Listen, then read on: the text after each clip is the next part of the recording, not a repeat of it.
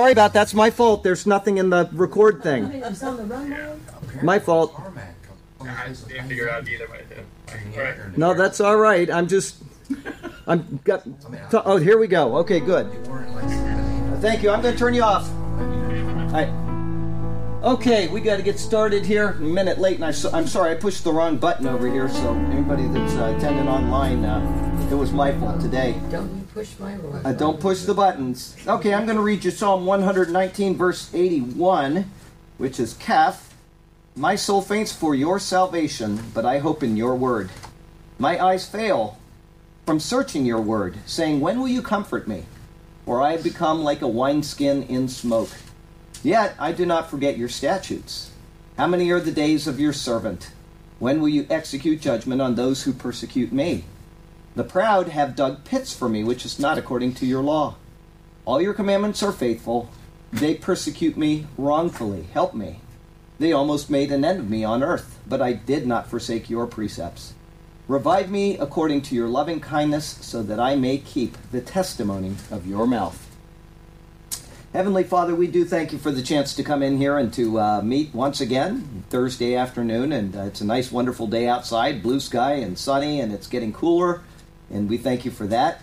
And we thank you for the safe arrival of the people that were visiting last week back up in Arkansas and uh, Sergio and Rhoda back down in um, Fort Lauderdale. And we thank you for the chance to pray for all of the people who are out there that have said such kind words in the past week, both by email and by letter and uh, how they're a part of this congregation. And uh, it's it's so wonderful to have them attending with us, even though they're so far away. And we uh, want to just commit to you ourselves and our study tonight, and pray that we'll do a faithful job of it, and that we'll um, honor your word and not mishandle it, but handle it properly according to what you have for us in this word. So uh, we look forward to it, and uh, we love you and we praise you in Jesus' name. Amen.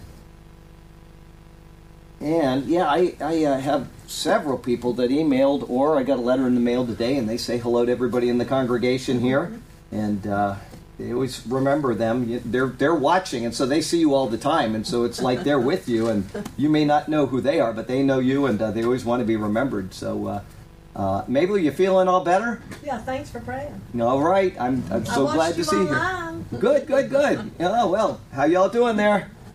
Um, so here we are. Uh, we got uh, before I get actually into Romans three seven because we got four more people walking in. We'll wait a second. Um, I want to tell you who has a CD player in their car. Okay, uh, she got her hand up first, so I'm going to give this to Darlene, and then when you're done with it, bring it back and give it to somebody else. Now I got a lot of these, but I'm not going to. I'm no. This is a CD. This is something you listen to eight-track. and uh, it, this is something you listen to. But um, anyway, this um, yeah, it's an eight-track tape. This is a person that attends online. Okay, she's in England, and she sent me a whole bunch of these. I'm going to tell you what. The reason why I said in your car and I didn't say in your house is because this is our material. When you're the type that wants to kill the guy in front of you or that is honking at you, this will keep you from it right here. I'm telling you, this is. It's called Sola Scriptura. She did this, and she uh, uh, all she does is read scripture. She sings a song towards the end of it, and her son reads the scripture as well, and they compose the music for it. You are not going to believe this. You're going to absolutely love this. So um, I'll have it for you later, and Charlie, then when. it. Uh, I, I, I, don't worry, I'll get you all one too. I got several at the house, but I only brought one in today. I wasn't thinking. And uh, then she sent a separate CD that she did before, and um, uh, that one uh, she gave me a few of them also. I have not listened to that yet, but I can tell you that this this is marvelous. I gave it to Hideko to listen to after me, and she loves it. And it, she's from England, so she's got that beautiful British accent. And um, uh, her son, he's got a little bit of a different accent, which I picked up on surprisingly.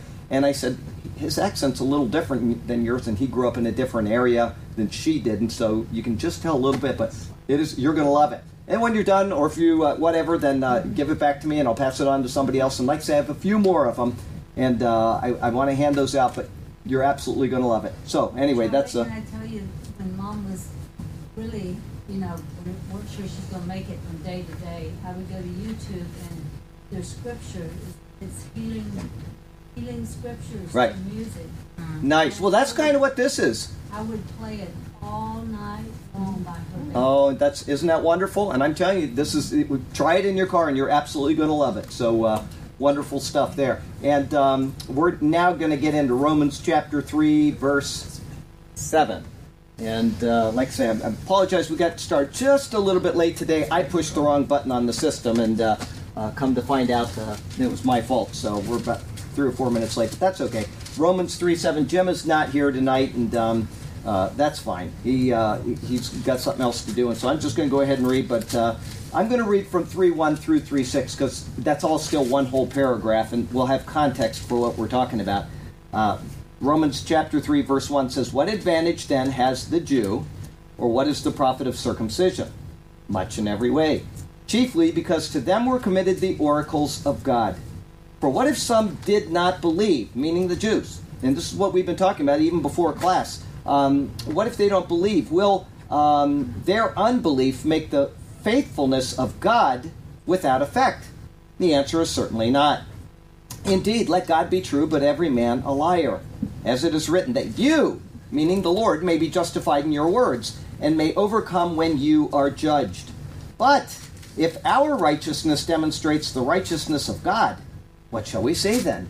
Is God unjust who inflicts wrath? I speak as a man, and I want to explain that for those of you that may not remember what he's saying. He's saying, if our unrighteousness, what we do in unrighteousness, shows the righteousness of God, then uh, um, let me read that again. Then what shall we say? Is God unjust who inflicts wrath? It's like saying, well, I do something bad and it demonstrates how good God is.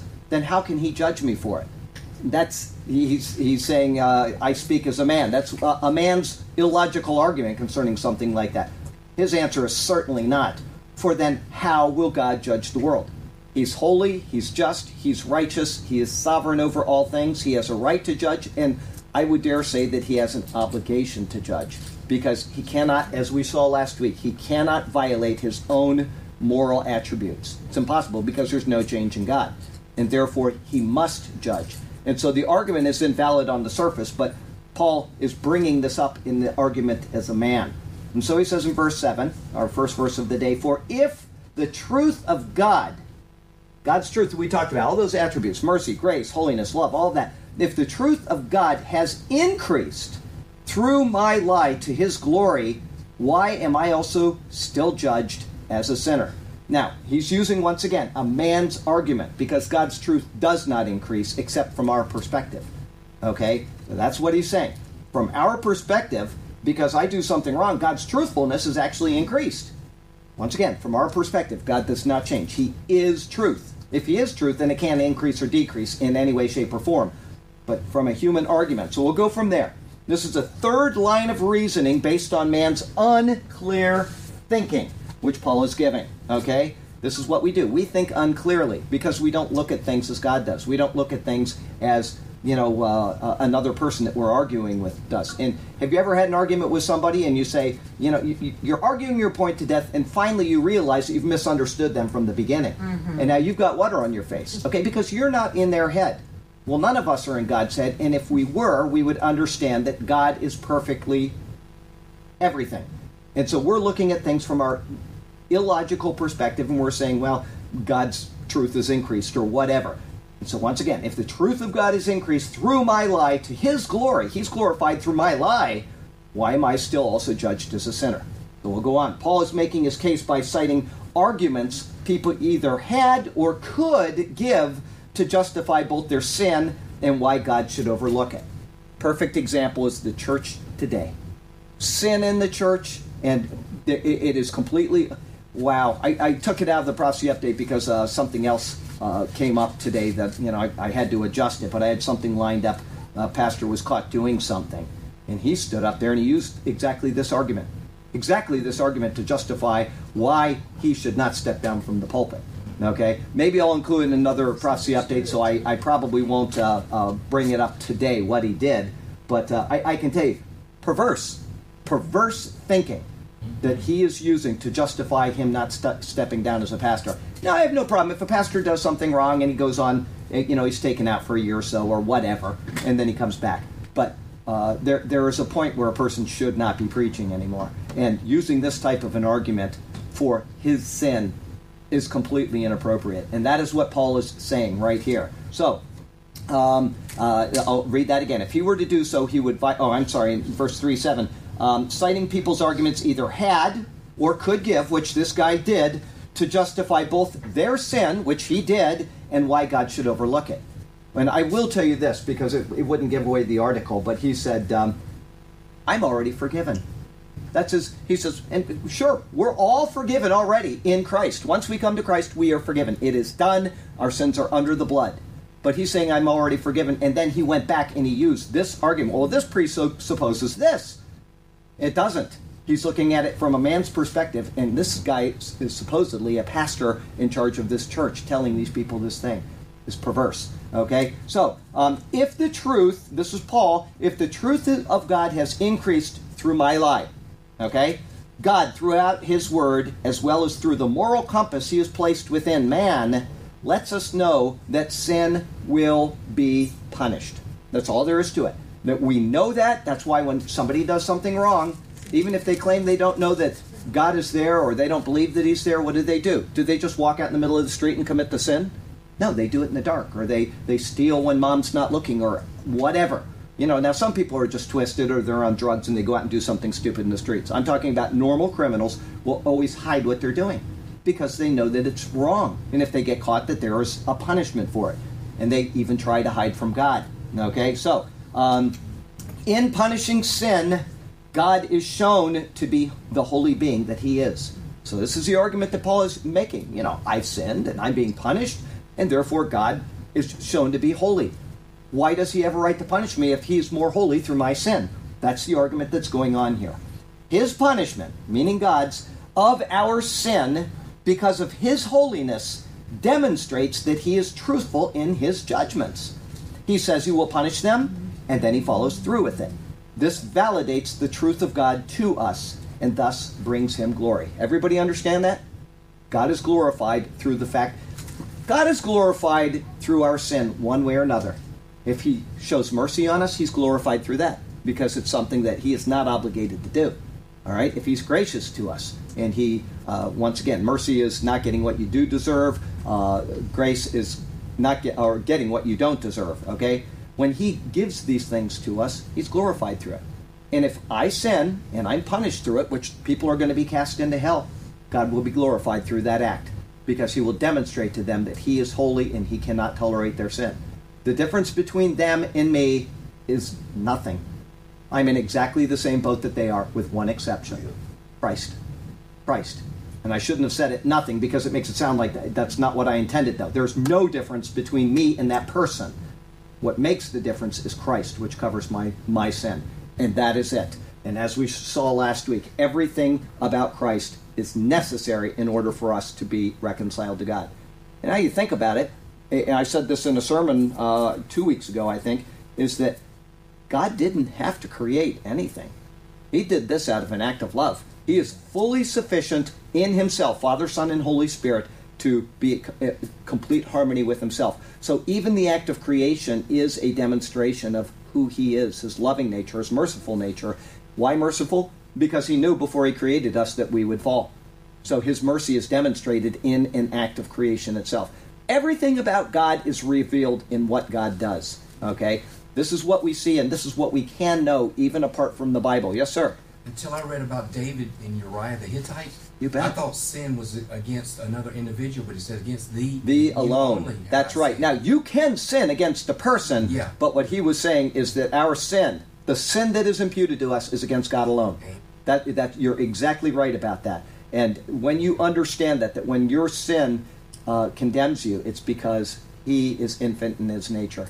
And it, it cannot be just passed over. Something must happen in order to take away that sin. And David understood that. And we're going to see uh, Paul quoting David later in Romans on exactly that issue. So it, this is what we have to understand about God is his unchanging nature his unchanging attributes and that they must be satisfied. Okay? So, um, if you're wearing a jacket in here and it's hot, it's the same temperature as always. I got it on 70.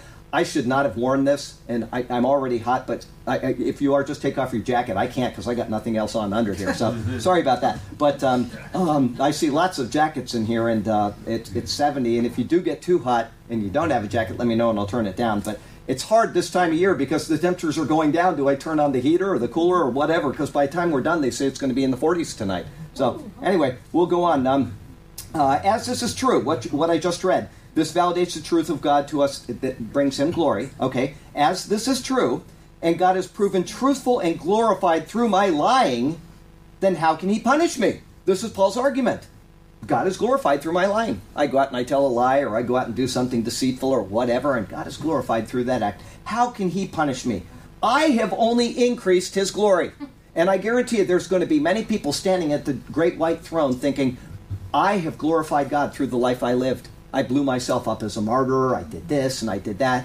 And they're going to get a giant surprise when they realize that the God that they are facing is infinitely holy in all ways and that He cannot bypass their sin and they weren't covered by the blood. But this is the argument that people have in their heads now. This is the argument that people have over a loved one that's in the grave. You know, they're standing at the coffin after they died. They know that he's not a Christian, but he's going to be okay before God because of one of these arguments that we're looking at right here. And this is the third in a series of arguments that Paul is making. Okay? Um, I have only increased his glory. See the great thing I have done. This is the faulty reasoning of the one attempting to justify his perverse actions. We're trying to justify our own sin in God's presence, and that's something we cannot do. We can justify it in the presence of others. They do it all the time in the liberal left in America today. The news media, they, they justify. Just today, I see a, a lady in a church in Colorado. I was looking at Drudge a few minutes ago. She's in a church in Colorado. She's supposed to be deported, or she thinks she's going to be deported. She's got four children. She's here illegally, and so she went into a church, and the church is harboring her. Okay? And the church thinks that they are doing a good thing. This is exactly the argument that Paul is making. We are doing something to glorify God through protecting a criminal in this manner. It's exactly the opposite. They have no idea of the holiness of God that they're dealing with when they do something like this. But their illogical argument is that God is glorified through our actions. And that is not the case. Okay? Um, we'll go on. Um, there are several points which have to be considered in this. The first is that the lying is actually intended to do the opposite of what is claimed here. Okay, when a person lies, he's intending the opposite. He's not intending on glorifying God through his lie, is he? He's intending on doing something deceitful to another human being, created in the image of God. He's intending on stealing from a person, whatever. The intent of his lie, no matter what effect it has on others' perception of God in this person's eyes, that's not the intent of what they're doing, okay? Um, uh, where was that? Um, it, it, he's, the, lying is actually intended to do the opposite of what is claimed here. Lying in and of itself is intended to protect and elevate self, not God. When I lie, I'm just protecting Charlie Garrett. I'm trying to elevate myself above somebody else. Oh, yeah. You know, what about the pastor that uh, claimed he was a Navy SEAL, right? Who was benefiting from that lie? He was. That's right. So the intent of that lie had nothing to do with God. He didn't need to tell anybody in his congregation that who was a Navy SEAL in order to do anything for God. God wasn't glorified through that, right? He could have just said, "Yeah, I came from you know high school and I went to college for two years, and a guy said that I knew the Bible well enough to ordain me, and that was it." Instead, he's exalting himself. So the lie itself is not glorifying of God, and the intent is to do exactly the opposite. He's trying to glorify himself, and by doing that, he's actually not glorifying God, he's diminishing God, right? Okay, so um, when one lies, it is m- motivated by and promotes self serving interests, not another's glory. And that's anytime you lie. I don't care what the lie is, there is a reason why you're doing it, which is not intended for the glory of another. There's always something that needs to be concealed. Now we have in America we have white lies and we have and we can take things to extremes and the Bible does have lies in it that um, David, remember when David uh, uh, was escaping from Saul and he had uh, Mi- Mi- Michal, his wife, was that her name? Anyway, he had her put a teraphim in the bed uh, that looked like a person and, uh, you know, put hair on it and made it look like he was in bed. And he said, now uh, tell him that I'm asleep, and he escaped out the window. And we see lies like that throughout the Bible. Okay? And we will try to just make justifications for that. And the Bible doesn't always comment on whether it's right or not. But we know that lying is wrong because it's one of the commandments. Thou shalt not lie, right? But in the Bible, there are things that we perceive of as maybe gray. To God, it's not. It's either black and white, black or white, and that is it. There is no shade of gray in what we do. He knows the, the ultimate end for everything. We don't. And so sometimes we're caught in a, a box that we really have to make decisions which are difficult. But yes, Funny, you know, one time I got really convicted of, because I would tell people, I will pray, for that. Right. And I realized I wasn't doing it.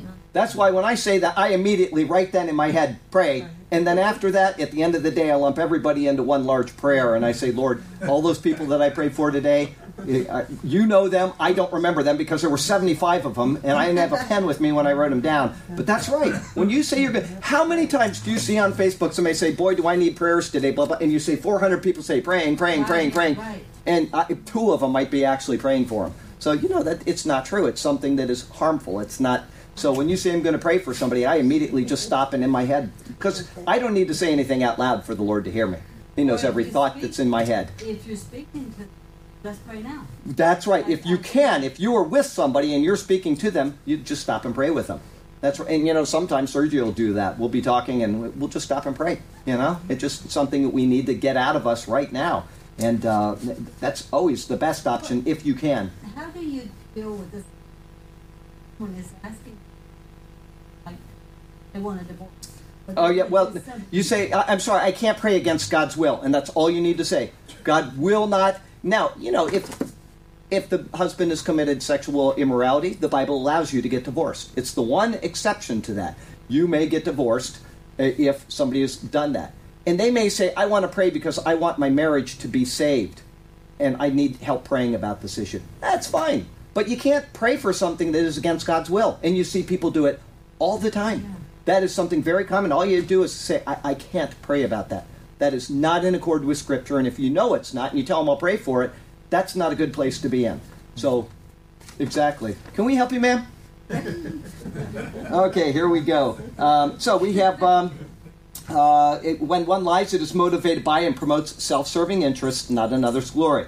Secondly, if the truth of God is increased through my lie to his glory, which is what Paul says, the truth of God is increased through my lie to his glory. If that's true, because he has promised to judge sin, then if he doesn't judge sin, the result would be that the truth of God isn't increased through my lie at all. Right?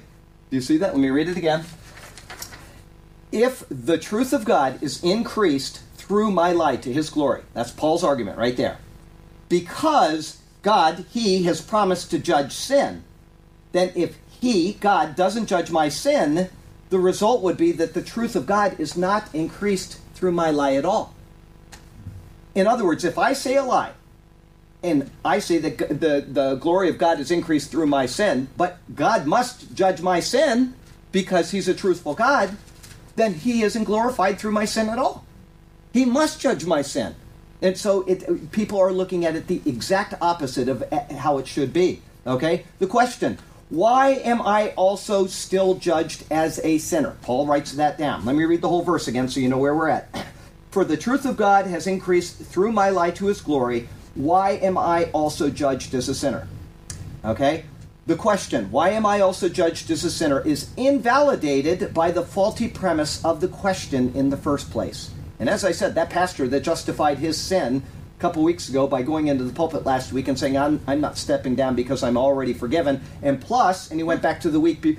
I'll tell you what he said. I don't want to give it away, though, because it's something that if I, I, I don't give you the whole article, it's not going to make complete sense to you. And it's also going to kind of. But what he said was, a week ago, I was in the pulpit and everything was fine, right? You didn't know anything, and I hadn't sinned, and therefore now I'm caught in sin and I'm already forgiven. And so he says that presupposes that last week I shouldn't have been in the pulpit. He's using the exact argument that Paul is using, saying, I'm okay because last week I was okay, and this week I'm caught in sin, but I'm the same person as I was last week. Okay? Anyway, so the fact is that he had actually been doing this thing for three months, which invalidates the uh, last week thing. But even then, he is using the wrong argument. He's looking at it from his perspective, not from God's. So it, it, it, it, it's a sad place to be because this guy must stand before the Lord. If he is saved, we'll assume that he is. If he is saved, he has to stand before the Lord. And guess what James 3 1 says?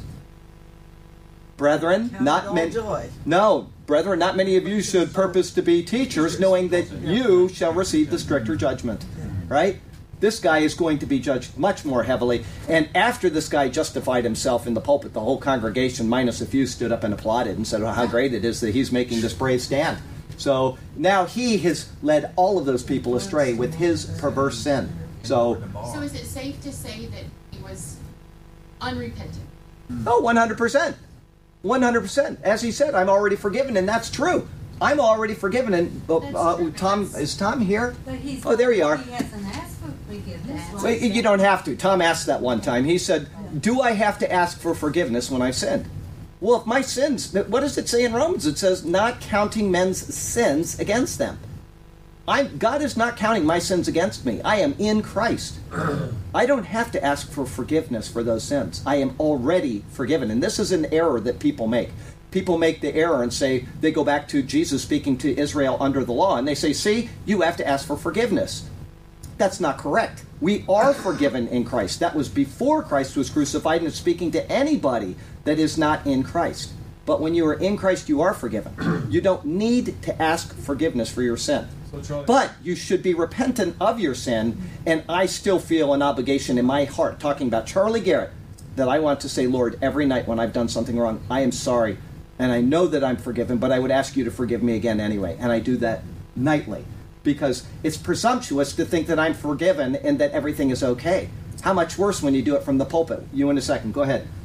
Talk loud though, so they can hear you. So why, so why would God judge us when we're saved by grace and where our sins are forgiven as far as the east is from the west, and we're in, we're already saved? So God doesn't sit and look at every. That's right. We're, we're not judged for condemnation. That's what the Bible says. There's now no condemnation for those who are in Christ Jesus. Something like when we appear in front of the Lord. It's a judgment of rewards and losses. Okay. It's not a judgment for condemnation or salvation. Everything that we do will be rewards and losses. And this is a great example that I give people so you understand this. Okay? Everybody knows now who Paula White is. She's the lady that's there. She's the, the pastor of this church up in Tampa, whatever, and she's the, the, got the right ear of our president, right? And she's got him believing in the prosperity gospel, I'm sure, because that's all she ever preaches. But here's my question she is disobedient to the Lord by being a pastor and preaching with men in the congregation, right? That is disobedience. The Bible forbids that. Now, this is a perfect example of what Paul is speaking about right here, okay? She leads this year 30,000 people to Christ. I'm just giving an example, right? Do you think that the Lord is going to give her one reward for that? You were disobedient and violated my word, but good came out of it? Do you think that the Lord is going to reward her for anything she has done as a pastor? If he does, then it's not the Lord that is reflected in the Bible because she is disobedient, and that's the argument she's using. Good is coming out of my sin, and therefore God is glorified. And so I should be exempt from that. No, she's supposedly a teacher, and she's going to be more judged, not less. And I can't see the Lord saying, You're going to get blessings and abundance and many rewards for disobeying my word, even though good came out of it. It's not going to happen. That is not the Lord of the Bible. I don't care what anybody says about that issue. The Bible forbids it, and therefore He will not give you rewards for it. Any issue. That's just a perfect example of it because she's preaching to people all the time with men in her congregation. She went through that divorce, right? How does that fit in? I could go on all day with that kind of thing. But this is her argument. Go ahead. reason we repent is for fellowship with the Lord. That's right. Repenting means changing one's mind. Metanoia. People think repenting means something like, you know, I've got to go beat myself with uh, something on my back until I bleed or something. That's not what it is. It's a change of mind. If my mind is directed towards that sin, right? If my mind is directed towards it, then it's not in fellowship with the Lord. The repentance is on my part and it is towards the Lord. That's what the repentance is. Okay, It grieves the Holy Spirit too. It your- grieves the Holy Spirit. That's right, because God is one Father, Son, and Holy Spirit. process, some people are really lax in that. because in the eyes of God, my righteousness is Christ's righteousness. That's right. As I'll ever be. However, in my progression and as I walk with Christ, it's a daily thing. I'm being renewed in my mind. That's right. And this word does. And that. remember that what it says about, I've said this many times, and it's exactly what you're saying right there, is that uh, receiving and being filled with the Holy Spirit is, It's a daily, it's passive. It's passive. It's not active.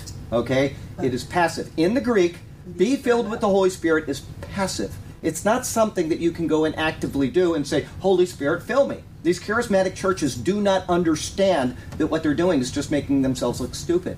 Because you are not actively filled with the Holy Spirit. You are passively filled with the Holy Spirit by what you just said. And you also, by living for the Lord, by you are opening yourself up to be filled.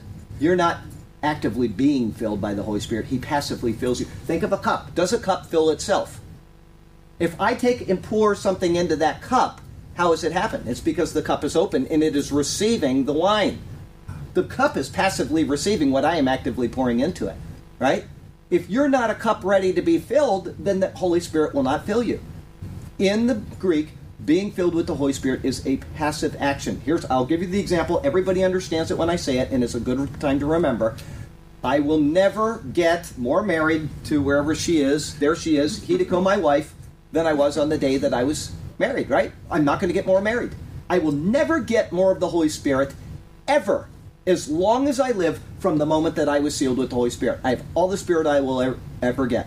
But He can get more of me. She can get more of me in this marriage as I yield to her.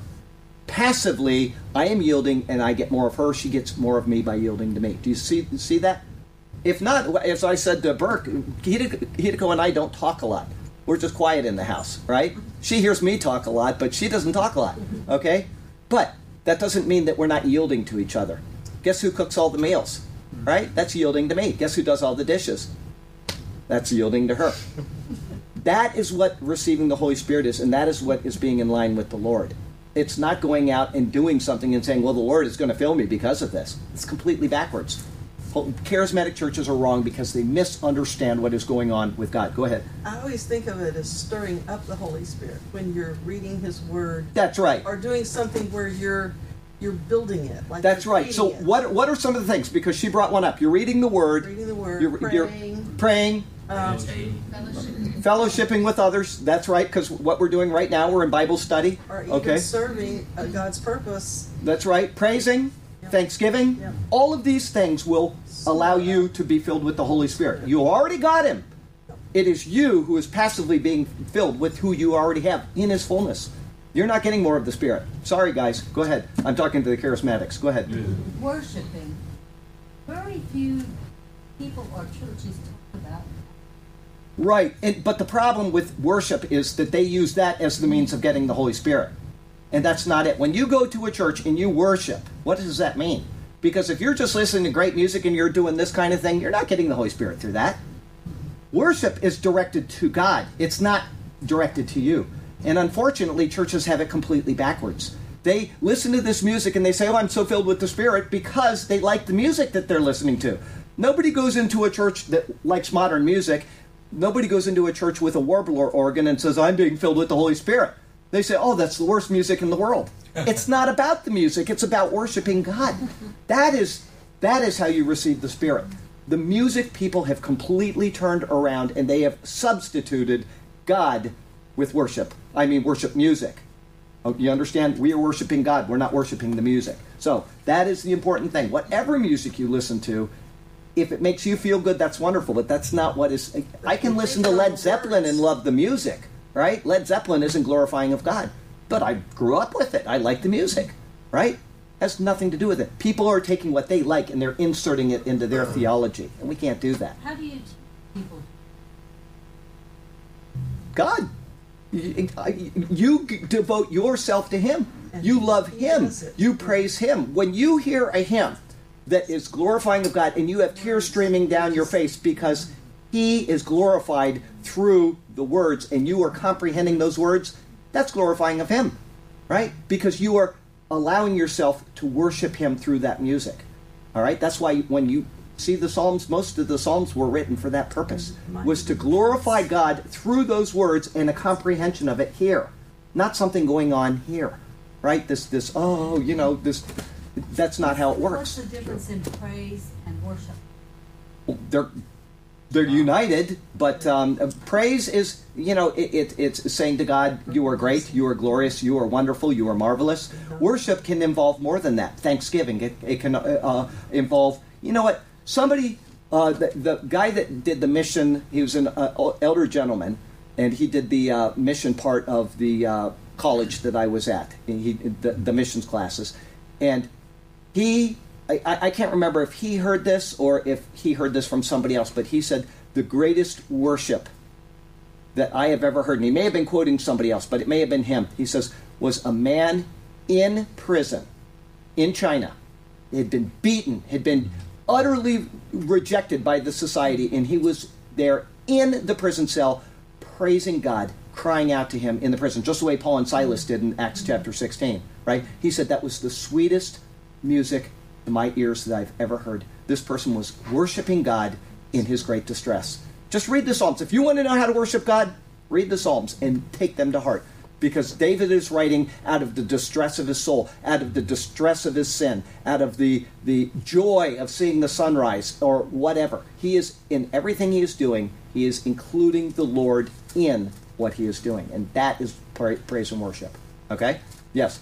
Psalms and hymns and spiritual. That's songs. right. Psalms, hymns, and Well, spiritual I songs. say this, the hymns are about him. and That's that's what he likes. That's right. So what he's saying is, and I, I've got the commentary on that, but I'm not going to pull it up right now. But Psalms are God's word that we are repeating to Him. They're included in the Bible. They are a psalm, and they are something that He is acknowledged as His in His word. So we speak to others in psalms. We speak to psalms in hymns. As he said, a hymn would be um, something like uh, a music about God, which includes God, and it may even include verses from the Word.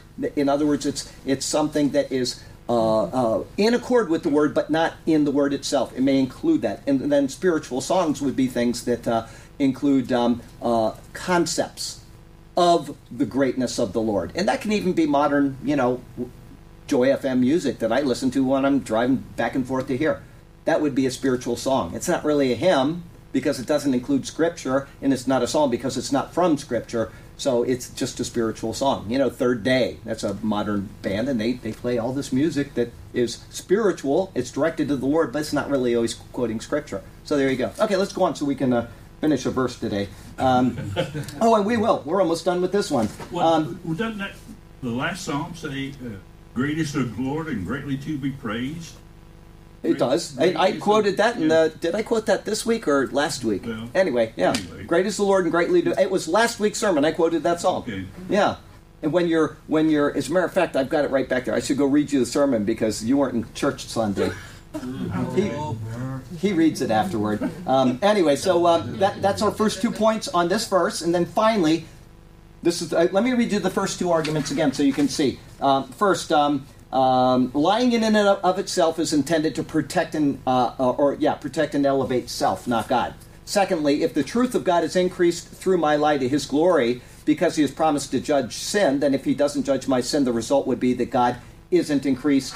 Um, the glory of God isn't increased through my lie at all. And thirdly, all right, God does not need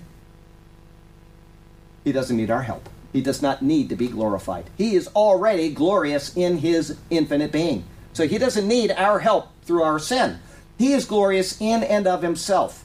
The glory which is reasoned by the one proposing the argument is the glory of God in the eyes of his creation, not God's innate glory.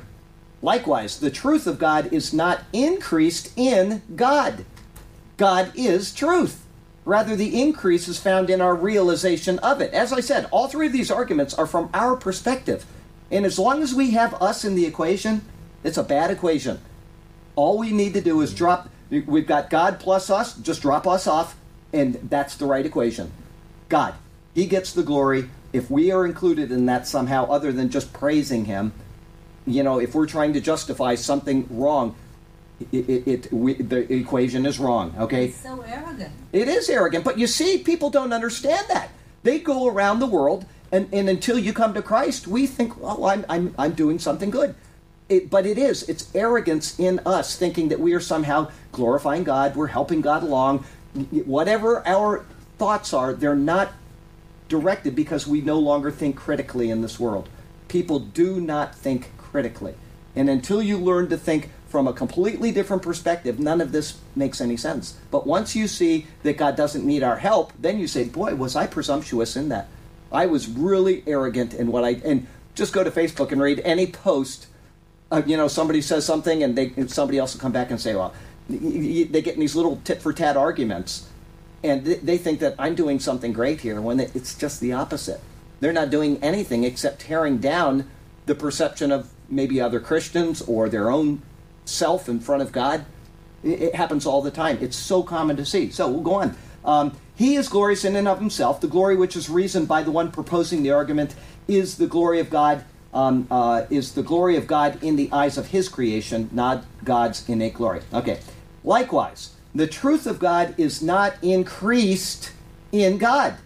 God is truth. I read that. Um, rather, the increase is found in our realization of it. Okay, again, God's character isn't dependent on man. And he isn't dependent on what we think about him. As I said, God didn't have to create it all. There's nothing that God is dependent on for us. He's not up there. People think that he's up there wringing his hands when uh, an airplane flies into the side of a building and kills 3,000 people. God's out of control. And everybody thinks, oh, God can't figure this out. It's out of his control. He is completely in control. He created everything. Suns that are so big that the, the earth would hit it and there would be nothing left of it. Nobody would ever know the earth was there. He's got power that is unlimited. And we think that he's out of control when something happens on the planet. That is not the case. God, his character is not dependent on man, and he isn't dependent on what we think about him.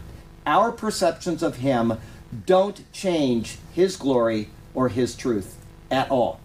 But that is the standard argument of every single person, even atheists. They say, well, if God exists, and they'll go through these same arguments because they don't understand the nature of God. The most the, righteous person that, that I, I, saw, and God gave him a tongue lashing, and that was Job. That's right. You know, he, where were you when I did this? And took three mm-hmm. chapters and took him through there to the woodshed. That's exactly then, right. On, he said, "You better go get right with your bro- with Job." You know, you know what I'm saying? Yes. Because if anybody had a, a rationale to, to bring a case before, a case before God. It was Job. It says it right at the beginning. He was righteous completely, and it, that's right. If anybody had a case, it would have been Job. And yet, Job, what did he say after the Lord spoke to him out of the whirlwind? I repent in dust and ashes. I, I've spoken, I will not speak again. That's exactly right. He could not find himself justified before the Lord Amen. in any way or shape or form. Wasn't possible. So, the answer to why am I still judged as a sinner? This is Paul's argument from a human perspective. The answer is found in the fact that I am a sinner and I am deserving of punishment based on my sin. To attempt to justify sin by using faulty reasoning can only add to my judgment, not somehow fool God into throwing up his hands and overlooking my misdeeds. Back to Paula White. She led 30,000 people to the Lord last year not one reward because she was disobedient in the process. And if you are disobedient in the process, you cannot be rewarded for that. If you're rewarded for that, it's not the God of the Bible. I can assure you of that. That's Satan speaking in your ear and saying, Look at all the good you're doing. Look at all the good you're doing when you're not adhering to what this says right here. I'm sorry. If you are not adhering to what God has revealed, then you will get no reward for it. And I, I think that all the time when I'm doing something and I, I, I, I, I do what Charlie, and I sit there and I say, Lord, I don't know how you could even, I don't know how you could even save me. I don't know how you could even look at me right now. And I think all those rewards that I could have gotten, I've thrown away through this. That help God build His kingdom here on earth. Well, that's what we're here to do. That's what we we are the hands and the feet of the Lord building His kingdom. He's not doing it by once again, I, I know that people disagree with me. Disagree all you want. It's not going to change my mind about this issue. God does not reveal himself through dreams and visions anymore. He doesn't do it. I do not believe that. If you do, keep it to yourself. Don't bring it up in this class because I do not believe it. It says, let me read you what it says here. Um, I'm going to take you, and people all the time want to claim they've had a vision, and they've, they may have had a vision, but it wasn't, it, it wasn't what I. It, anyway, Here's what it says in Hebrews chapter 1 God, who at various times and in various ways spoke in time past to the father, fathers by the prophets. So he did it in various ways. And in Job, he gives three ways by a vision in the night, by a word in the ear, and one other thing. He, he, he gives a couple of ways. He says, has in these last days spoken, past tense, to us by his Son, who is appointed heir of all things, through whom he has made the world. The Bible says, Amen. This word is written. I do not believe one story. And people send them to me every day. Even I'm sure some of them listen to the Bible studies and they still send me these things afterward. They say, see, Muslims are having dreams about Jesus and they're coming to Christ in droves. I don't believe one of those stories. I do not believe one of those stories. If somebody did not come and tell them about Jesus Christ, they're not going to get the word. Because this is how God speaks to us. He speaks to us through his Son, who is revealed in this word. So if you believe in dreams and visions and all that, it, you've got the wrong guy here. Keep it to yourself, okay? Talk about it when I'm gone because I don't believe it. And uh, all I will tell you is I don't believe you. And I don't want to put you in that position. So don't email me with that kind of thing. I just do not believe that God works that way. I've read thousands of these emails and I've never seen one shred of proof. I have seen a million times people come to the Lord in abundance because a preacher went out into a field and spoke, like John Wesley did 30,000 miners. Or somebody went over to Saudi Arabia and gave his life in order to tell somebody about Jesus. God doesn't do an end around again uh, against the people that He is commissioned to do His work. He uses human hands and human feet to take this word to the people of the world. That's why we have missionaries that go overseas and they spend their life ministering to other people, is because they believe that. And if they believe, if those missionaries believe that God is speaking to them through dreams and visions, why are they over there? Why would they even be over there? Okay? I don't believe it. So, anyway, I, I know that upsets people, but if you think it through logically and rationally, and don't get me wrong, if God has revealed something to you in a dream, that's between you and Him. That's not Him revealing His word to you, how to be saved, or any of those other things. That's fine. If somebody wants to believe that God spoke to them, that is fine. I know somebody that God spoke to him on a clarifier up at, which is a wastewater tank up at uh, the city of Sarasota one time. Well, he's delusional. But anyway, if, I'm not saying that everybody that has had a dream about God or that has had a vision about God is delusional. I'm not trying to say that. But that is between him and the Lord, and it is not something that is to be added to Scripture. The word of the Lord is set. His mode of saving people is set the people he has chosen are out to, to go out and do their work. Okay, yes. Okay, next month when you cover Romans 10, Yeah. yeah, we'll be it there. how, how shall they believe unless That's they have right. a preacher? And, That's right. and, you know, they, he's got to be sent. You have let's read that right now because that's a perfect verse for that. Because Paul never says, "Well, how are they going to believe unless they have a dream?" He doesn't say, "How are they going to believe unless um, the Holy Spirit zaps them in church and has them roll around on their?" He doesn't say that. He says, um, um, verse fourteen. First, he's, it's the whoever calls on the name of the Lord. Verse thirteen, right? For whoever calls on the name of the Lord will be saved. That is the way that you are saved. Okay. And then immediately after that, he tells you the process that gets you to that point. How then shall they call on him? In whom they have not believed. They can't do it. If you haven't believed in Jesus, you can't call on him. Then he goes back another step. And how shall they believe in him of whom they have not heard? Right? That's you can't do it. You can't you you, you can't believe if you have uh, you can't be saved unless you believed. You can't believe unless you've heard. And then he goes back one more step. And how shall they hear without a preacher? Right? And how shall they preach unless they are sent? And then what does he do? As it is written. It is the word.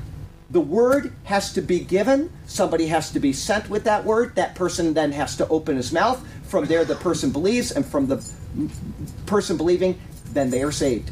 Not through dreams and visions. That is absolutely right. There is a process that the Lord has laid out for us. I can't wait. We'll be there next, eh, maybe before next month, maybe at the end of this month. So very soon we'll be in Romans 10. But um, anyway, um, I've already read that. I'm going to read the last sentence one more time. To adju- attempt to justify my sin by using faulty reasoning can only add to my judgment, not somehow fool God into throwing up his hands and saying, okay, I'm going to overlook your deeds. Here's a life application for you. There is no excuse for sin. None. Okay? And all sin will be dealt with through punishment. All right? As you go about your day, don't try to rationalize away your wrongdoings. Once you have accepted that sin necessitates a penalty, then take the time to give God for praise for what he has done for you in Jesus. And that takes us back to the first sentence because I said all sin will be dealt with through punishment. My sin has already been dealt with through punishment and was in somebody else. Okay? So you asked the question earlier. No, we're not going to be punished or condemned for our sin because it has already happened in Christ. But it happened in Christ. And I should be infinitely remorseful for the sin that I continue to commit in my life day after day, the words that come out of my mouth, the things I do with my neighbor's wife or whatever, because it is it is an affront uh, an affront against what Christ did on the cross of Calvary. Our sin was laid bare at Calvary. And so that's why we should do that. And so um, let me finish up the life application. The cross of Calvary was a high price for the sins we so easily dismiss. Okay? Now, my sin was judged in Christ. Anybody else making these faulty arguments who is not in Christ, their sins will be punished in them. And it will be forever. And it will be in the lake of fire. People who sin greatly will receive more stripes. People who receive uh, sin uh, less will receive less stripes, but all will be punished infinitely, separated from the God that they rejected in their life. That is the end of all men. So that's what the Bible teaches. I can't go beyond that. You know, people are always asking me, "What is there an out for somebody that blah blah blah?" The Bible doesn't give an out. The Bible does not give an out. It is either Christ or it is nothing you know, Martin Luther kind of waffled and he said something like, uh, We don't know what God is doing behind the scenes. And that could be true because people are always saying, What about this person, that, blah, blah, blah, blah, blah. That's not my concern. That is not my concern at all. My concern is that there are people that need to hear about Jesus, and I need to tell them about Jesus, or all of us do. And then my concern is that those people that know about Jesus are properly instructed in this as best as I can do. I'm not infallible by any way, shape, or form. And today I was thinking of something and I said, oh, you know, it was it yesterday. Anyway, uh, I, I, realized that something that I had typed in a sermon coming in a couple weeks, I need to reevaluate and I need to retype because I haven't done. That's why I do these sermons way in advance, so I can think things through. And I realized something that I was so thankful because you know we all have a lot of area to grow in this word and we will for the rest of our lives. Anybody that thinks they've got this one, you know, mastered is, is insane. This is a great word here. Anyway, we'll go on to 3 8, which says, um, And why not say, Let us do evil that good may come? As are slanderously as we are slanderously reported, and as some affirm that we say, their condemnation is just. I'm going to read that again. Think it through when he says it. And why not say, this is another argument? He's already given a couple, he's giving a, another one. And why not say, let us do evil that good may come? Remember, is if God is, uh, the glory of God is increased through my lie, he's using the same argument, but he's saying, well, why don't we do evil? Okay, because good will come out of it. If I do evil, and then God is glorified because he's forgiven me of my sin, this would be more an argument for the saved person. I'm a saved person, and I've already like that guy I was talking about, that, that pastor that did that thing. And he says, I'm already forgiven, and God is glorified through what I did. All right? And the whole congregation stood up and applauded. Right? His condemnation is just, Paul says. Let's go on.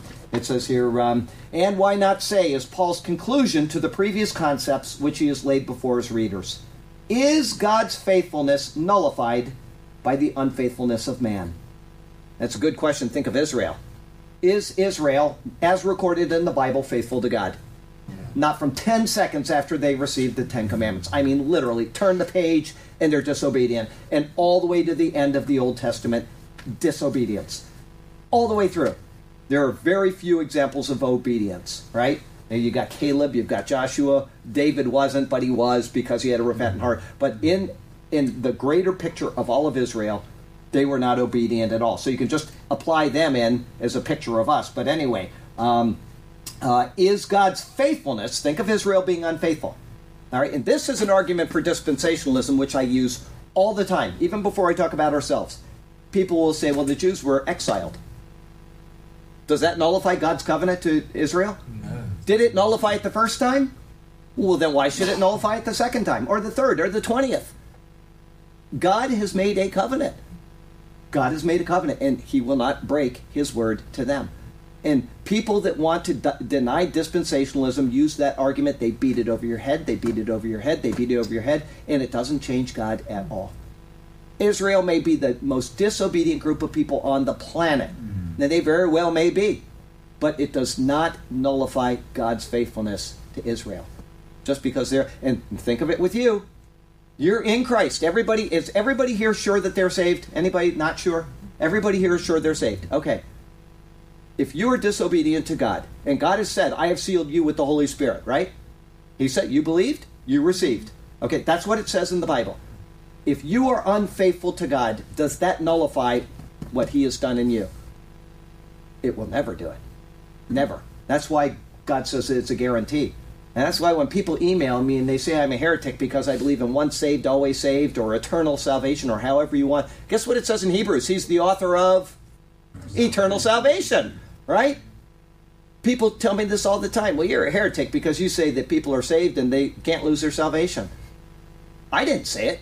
I mean, I do say it, but I'm just repeating what Scripture says. The Bible says it. Well, David said, restore to me the joy, Joy of my salvation. That's right. Thy salvation. That's right.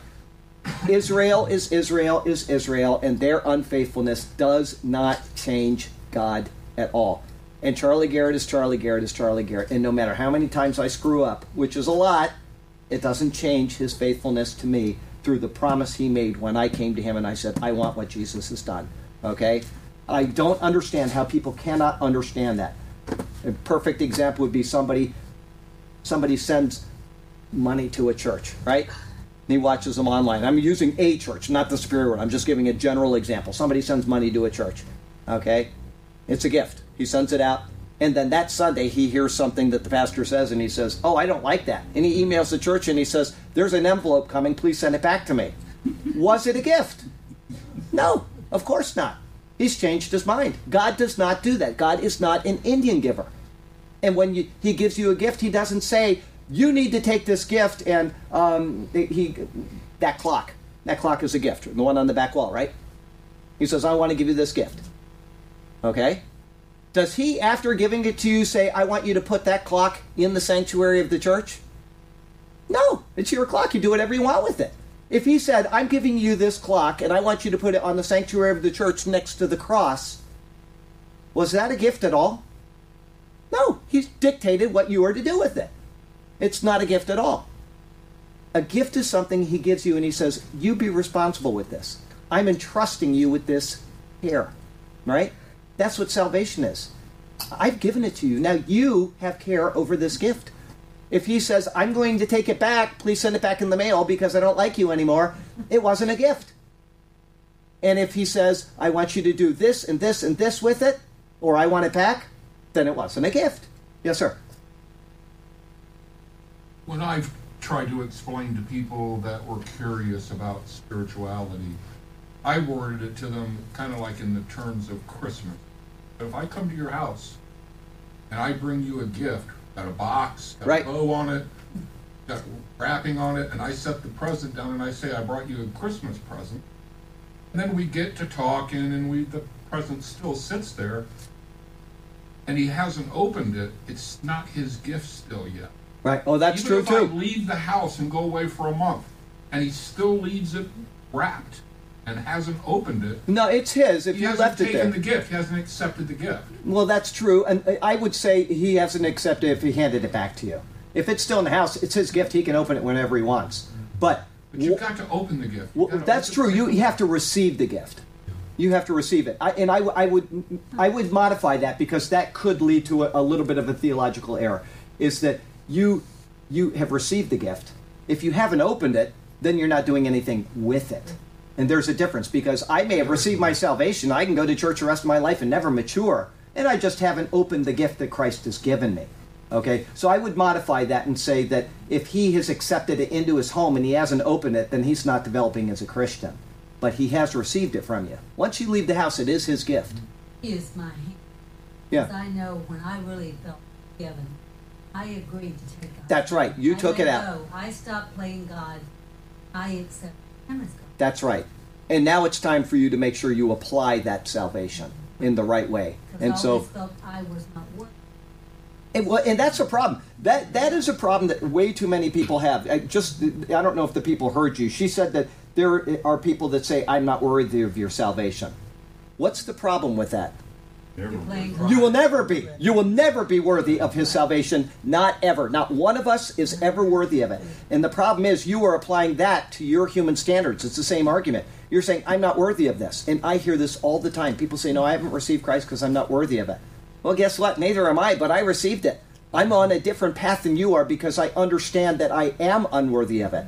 And that is the difference. And it took you a while to realize that. And that's because of the br- upbringing, the, not your mother's, but the, I, I don't want to say the church you were attending, but Right. that, that's a very common thing in, can I say the church? Catholic Church. Okay? No, If- I didn't grow up in. I know you didn't. I'm saying that you attended the Catholic Church, and that's something that you will have instilled in you in a Catholic Church. Is that when you hear I that? Baptist. I know you did. Uh, Your your father was a preacher, so or your mother's Right. father was a preacher. Yeah. That's right. And but I understand that. But I'm saying that there are churches that will instill that in you. It's kind of a Catholic theology, but other churches will do that as well. They'll say that you know well, you don't deserve this. Well, of course I don't. That's what mercy is. It's not getting what you do deserve. Mm-hmm. And that's the thing that we have to let people understand is that salvation is something that is undeserved.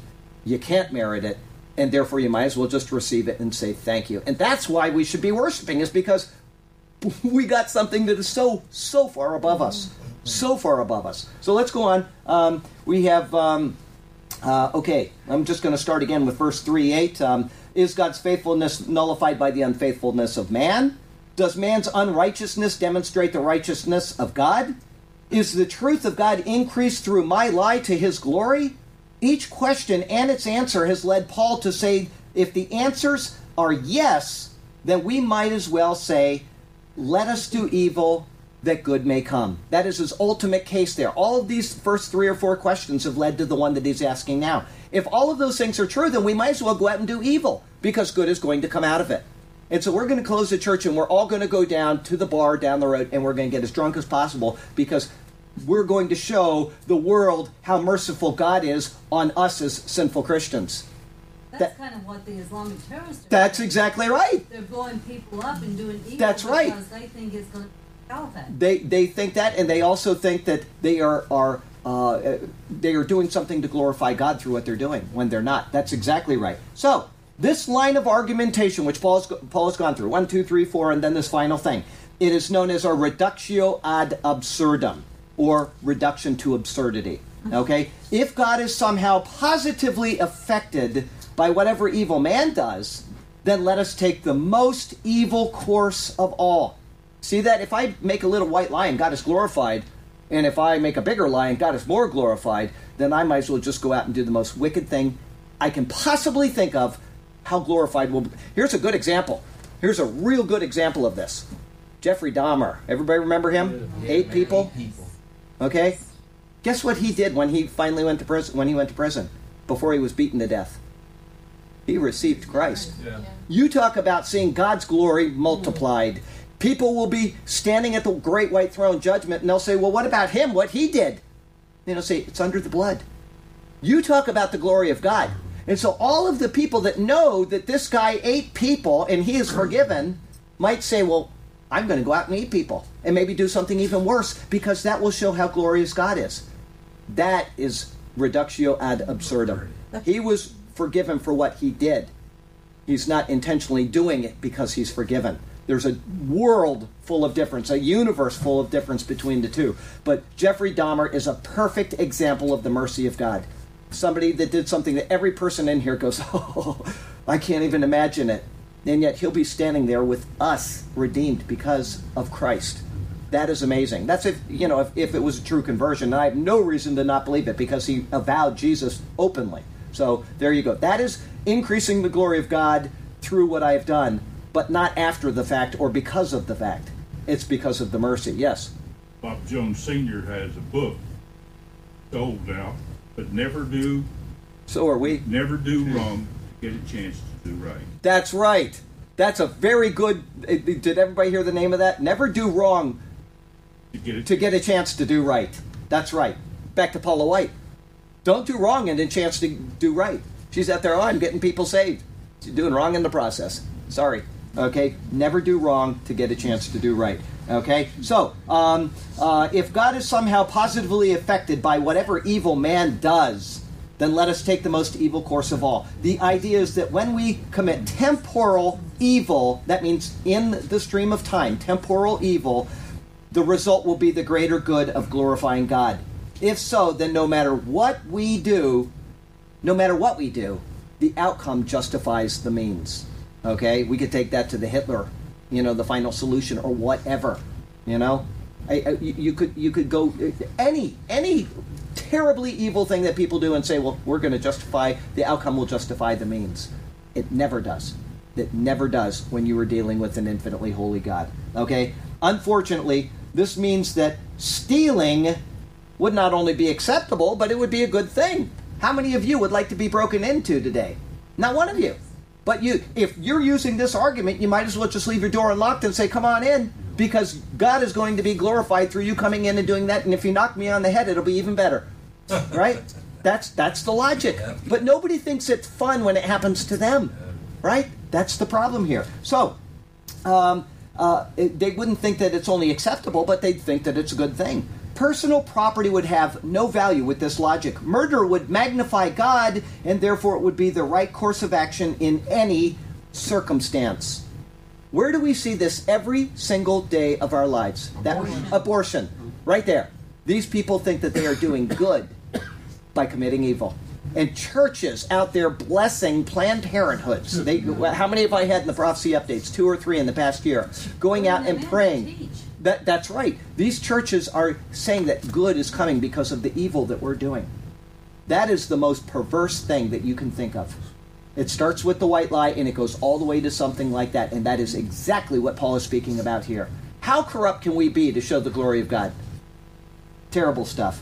Okay, um, another example adultery would be a noble thing. Marvelous thing, wouldn't it? Getting married would simply be a step towards many partners, all to bring about a better purpose. For every sin we commit, the glory of God would shine forth all the more resplendently. Right? The absurdity of such thoughts is self evident, but such is the confused state of the unclear thinker. That's why we come to Bible studies. That's why we think these things through. You start with a little bit, a little bit of yeast, and it gets through the whole dough. Tell you uh, an example about yeast that you may have heard me say in a sermon back at Grace. San Francisco sourdough bread. The most famous sourdough bread in the entire world. Does anybody know what makes it so famous?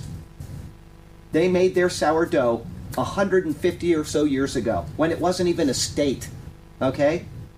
And they took a piece of that bread and they cut it off that night and they set it off to the side.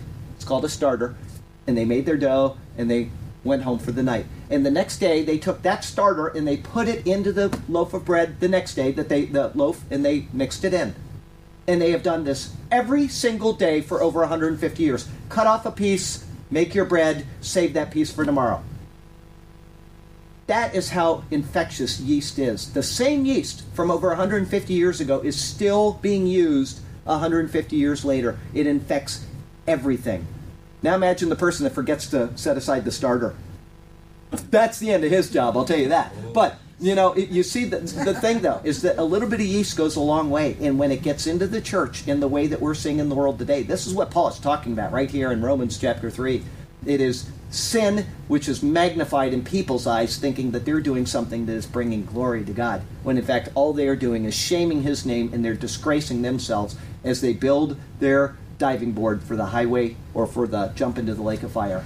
That is all they're doing, one nail at a time, adding a little more wood in so they can have a better jump off into the lake of fire. It is terrible stuff.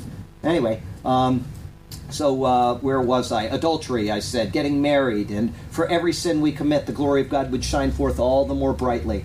The absurdity of such thoughts is self evident, and I said this, but such is the confused state of the unclear thinker. They only see the results of the first half of their argument, but they have failed to think the entire scenario through. As evident as it is, this is the state which the world is rapidly heading towards. As a one line arguments fill the cyber world of Facebook and Twitter, our ability to reason out important issues is diminishing because we no longer think clearly, and they don't teach it in schools. We cannot have critical thinking taught in schools because if we do, people will understand what they're being driven to. That's exactly why.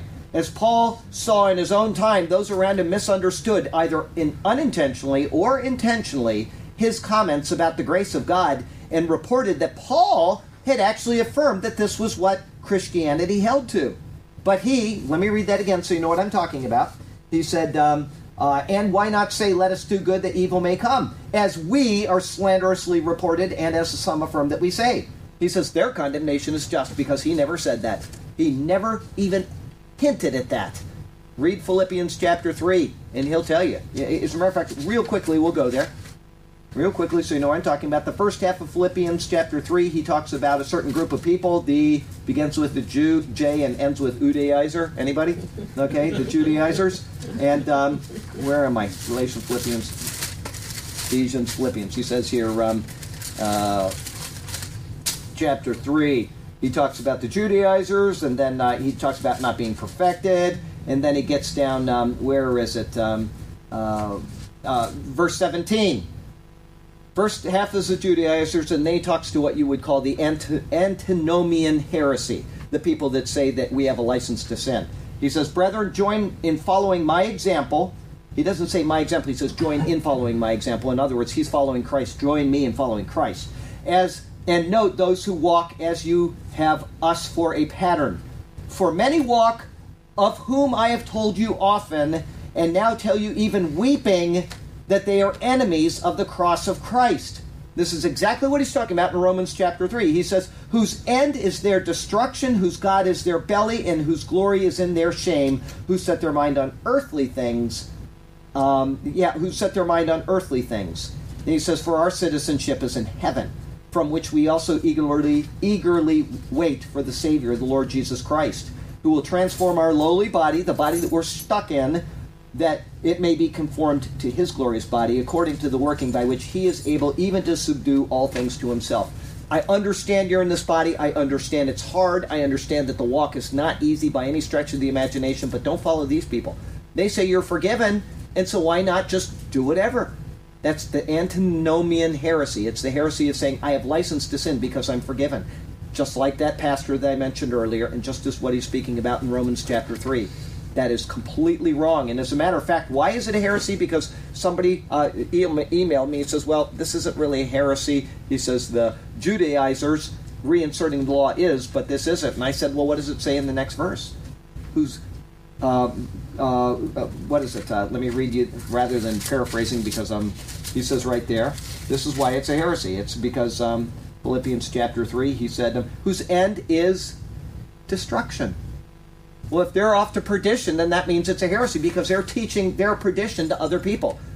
A heresy does not keep a person from being saved, it keeps the next person from being saved. If they're already on the highway to hell, then guess what? They're teaching a heresy by telling other people that. That is universalism. Everybody know universalism, the universal church down there? There's no such thing as hell. Everybody's going to heaven. And as I said a million times, it's the stupidest thing in the world is to go to a universalist church. Why? If you're going to heaven, why do you need to go to church? You're wasting your time. Go do something. Go to the beach. Right? Socialize. What? To socialize. To socialize. Well, I'd rather socialize anywhere but in a church, even if it's a universal church. Right? I mean, if I if I'm already going to heaven, I'm not talking about me now. I'm talking about in that con- context. Why even bother? There are a million other things you can do than socialize with people that are, you know, go to the beach and socialize with them. Anyway, but you're right. It, it's just a social organization. But it is true. So um, we'll go on. Um, uh, let's see here. As Paul saw in his own time, I said that those around him misunderstood, either intentionally or unintentionally, his comments about the grace of God and reported that Paul had actually affirmed that this is what Christianity held. He says in Philippians 3 that's not the case. But he, noting that God's grace is magnified through the repentant sinner, never went to such extremes. Never. For every note of how gracious God is, there is a note of warning that those who call on Jesus need, need to abstain from willful sin. You'll never find anything other than that in Paul's writings. He says, You're given grace, you're free from sin, there's now no condemnation for those who are in Christ Jesus, not counting men's sins against him. And then he tells you, don't do these things. He never says one without the other. He always tells you we are not to act in this way because we want to emulate God who is not this way. The whole point is to be more Christ like. And you can't do that if you're acting out an earthly walk. It, it, it's not possible. So, um, the Christian world of today, though, is turning away from the truth of the Bible and is actually following the absurd course that Paul lays out. I brought up at least three examples in the past 10 minutes. Exactly what Paul warns against is what is happening in the church. Exactly. Do you know? I'll add this into the prophecy update this week, and so I'll say it now because it doesn't matter. It will be there. Is um, uh, the Church of England? They were debating on whether they should allow homosexuality or not. There was a, a bad decision in the Church of England just yesterday, I think it was. A bad decision. They are following this path, you know, and it's the Anglicans. It's where the Episcopals are already and they've been trying to stay it off. It was 50 50 almost, and right down the tubes. Methodist Church, Anglican Church, the Presbyterian Church, not all of them. I'm not talking about all the people, and I'm talking about the churches, their doctrines, their policies, right down the tubes, and it is going exponentially. The Church of England has completely departed from any normalcy, and it's following this path that Paul wrote about right here. Okay? Homosexuals preach from the pulpit, perversion of all sorts is openly condoned by the church, and yet to them, the grace of God is expected to cover such unrepentant actions. As Paul says, when this attitude is seen, their condemnation is just. God will judge and condemn those who hold such flawed views. They failed to use the brains He gave them, and their actions will result in eternal swim in the lake of fire let us heed the proverb, which says, Proverbs 18:17, the first to present his case seems right till another comes forward and questions him. Oh, he sounds good. He's got a great argument, you know? And then they come to another church and they listen and they say, well, that, that sounds pretty good too. And then the human nature will say, I like the first argument better, whether it's correct or not, and they'll go back to that one, right? You always have to follow what is truth. You have to follow what's true, not what sounds best. The first to present his case seems right till another comes forward and questions him. And then all of a sudden it seems a little muddier than it was at the first. And you have to think, mm-hmm. which is right? Am I going to follow God or am I going to follow man? Which one is better to my earthly appetite and which one is better for my spiritual well being? We all have the choice to make. Little life application. This is going to be our last verse because we only got 10 more minutes. And let me see, how long is 3 9? Hang on just a sec here. Mm-hmm. Yeah, we can do 3 9. We'll get it done in 10 minutes. Life application and argument which sounds fine on the surface, such as allowing abortion for rape or incest, is found false when it is completely thought through. However, most people hear the initial argument and they stop with that, agreeing that the murder of the unborn is somehow just. When you are presented with an argument, make sure to think its consequences through to the end. When you do, you may find that what originally seemed as right as rain is actually as twisted as a tornado. Okay? 3 9. Let me read that to you. We're going to do a new paragraph now. So, uh, and that's okay. We'll just reread the beginning of the paragraph. Oh, what a great paragraph this is. All right. Verse 9. What then? Are we better than they? Paul asks the question. Not at all, he says. For we have previously charged both Jews and Greeks that they are under sin. Okay? He's going to get some great arguments here, which are always taken out of context by certain groups of people, but that's okay, especially, um, uh, you know, election, Calvinist idea of election. They'll use uh, verse 10, which we'll get into next week, and completely twist it. They'll, completely out of context, but that's okay. Um, verse 9, what then? What is the result of the questions that are posed in 3 1 and 2? What advantage then has the Jew or what is the profit of circumcision? Much in every way, chiefly because to them were committed the oracles of God. Paul noted that there is both advantage and profit in being a Jew and being circumcised. We talked about that. However, he then laid out the case that if their actions did not correspond with the sign that they bore, that God would be proven just in his judgment of them. We went into great detail on that. Took us almost two full weeks to do. He also showed that his faithfulness is not negated by their unfaithfulness. And I talked about that at the beginning of the class. Just because the Jews are not faithful to him does not mean that he will be unfaithful to them. All right? And that his receiving glory through their unrighteous actions gave them no excuse in acting in an unrighteous manner. That's what we've been talking about for the past 20 or 30 minutes. And so he asks this question Are we better than they? In the end, are the Jews better than the Gentiles? The answer is not at all. In chapter 1, he proved that the Gentiles are bound under sin. And then in chapters 2 and 3, he showed that the Jews are also.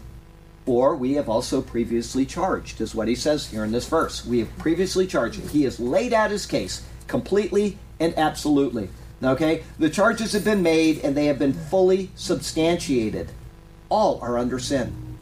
Romans, what is it, 323? All have sinned and all fall short of the glory of God. We'll be there next week. Okay? All are under sin. This is a truth not just found in Paul's philosophy, but is found in Scripture itself.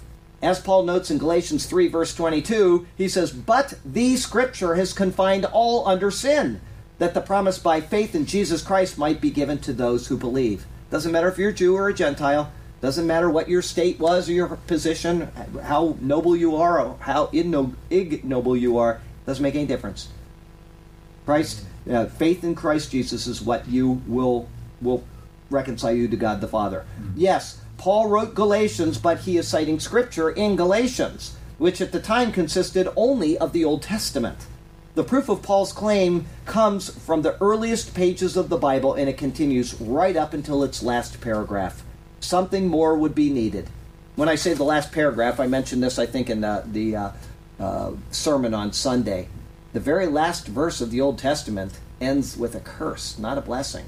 We'd think, hey, the, the Bible failed. If that was the end of the Bible, God failed. Lest I come and strike the land with a curse. The last word of the Old Testament, at least in English, is the word curse. That's not what God intended when man fell. He said, I'm going to make it all right, way back in Genesis chapter 3. But it says, um, uh, where was I? And the Bible continues right up until its last paragraph. Something more would be needed. That's Jesus. As chapter 3 unfolds, we will see this clearly. Life application, and we're done for the day. God has shown in His Word that all people are bound under sin. This doesn't merely mean that we are sinners individually, but that we are under a broad kingdom of sin.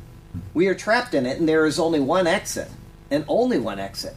Take time to read Jesus' words from John 14, 1 through 6, and then stand on, fast on the truth that Jesus is the only way, the only way to be reconciled to God. Then determine in your heart not to waffle on this conviction when confronted by those who challenge it because unfortunately that's what's happened in almost every church in america today is that people waffle in their convictions because they don't want to look as intolerant or they don't want to look at as a homophobe or whatever thing you can think of in your mind i don't want to offend i want to be politically correct and so you waffle a little bit on jesus being the only way to being saved you must receive jesus that is it john 14 verse 1 let not your heart be troubled you believe in god believe also in me in my father's house are many mansions. I've seen that twisted to say many religions can come into Christ. Uh, sorry, doesn't work that way. If it were not so, I would have told you. I go to prepare a place for you. And if I go and prepare a place for you, I will come again and receive you to myself, that where I am, there you may be also. And where I go, you know, and the way you know. Thomas said to him, Lord, we don't know where you're going, and how can we know the way? Jesus said, I am the way, the truth, and the life. No one comes to the Father except through me. Right? Don't waffle in that. Remember those words and don't waffle in it. Somebody asks you, How do you get to heaven? The only way. Brother, would you close us in prayer tonight? You? Oh, Yeah. Heavenly Father, we take such joy in being able to come together as a believing group. We fed these type of teachings from Charlie, and thank you for the environment that you provide. Thank you for your word, and we thank you for the application for our week going ahead, that uh, we take some of these nuggets and apply them and show them to others that don't know. So we ask for safety in going home, and we ask for uh, continuance of just uh, being enlightened by your word and growing constantly and looking for more. In Jesus' name we pray. Amen. Okay, let me back this baby up and let's give these guys a goodbye. Here we go. We're going to say break. And it'll take just a second here. Okay, that's it. We love y'all. We want you to have a wonderful week ahead, okay? We'll see y'all later.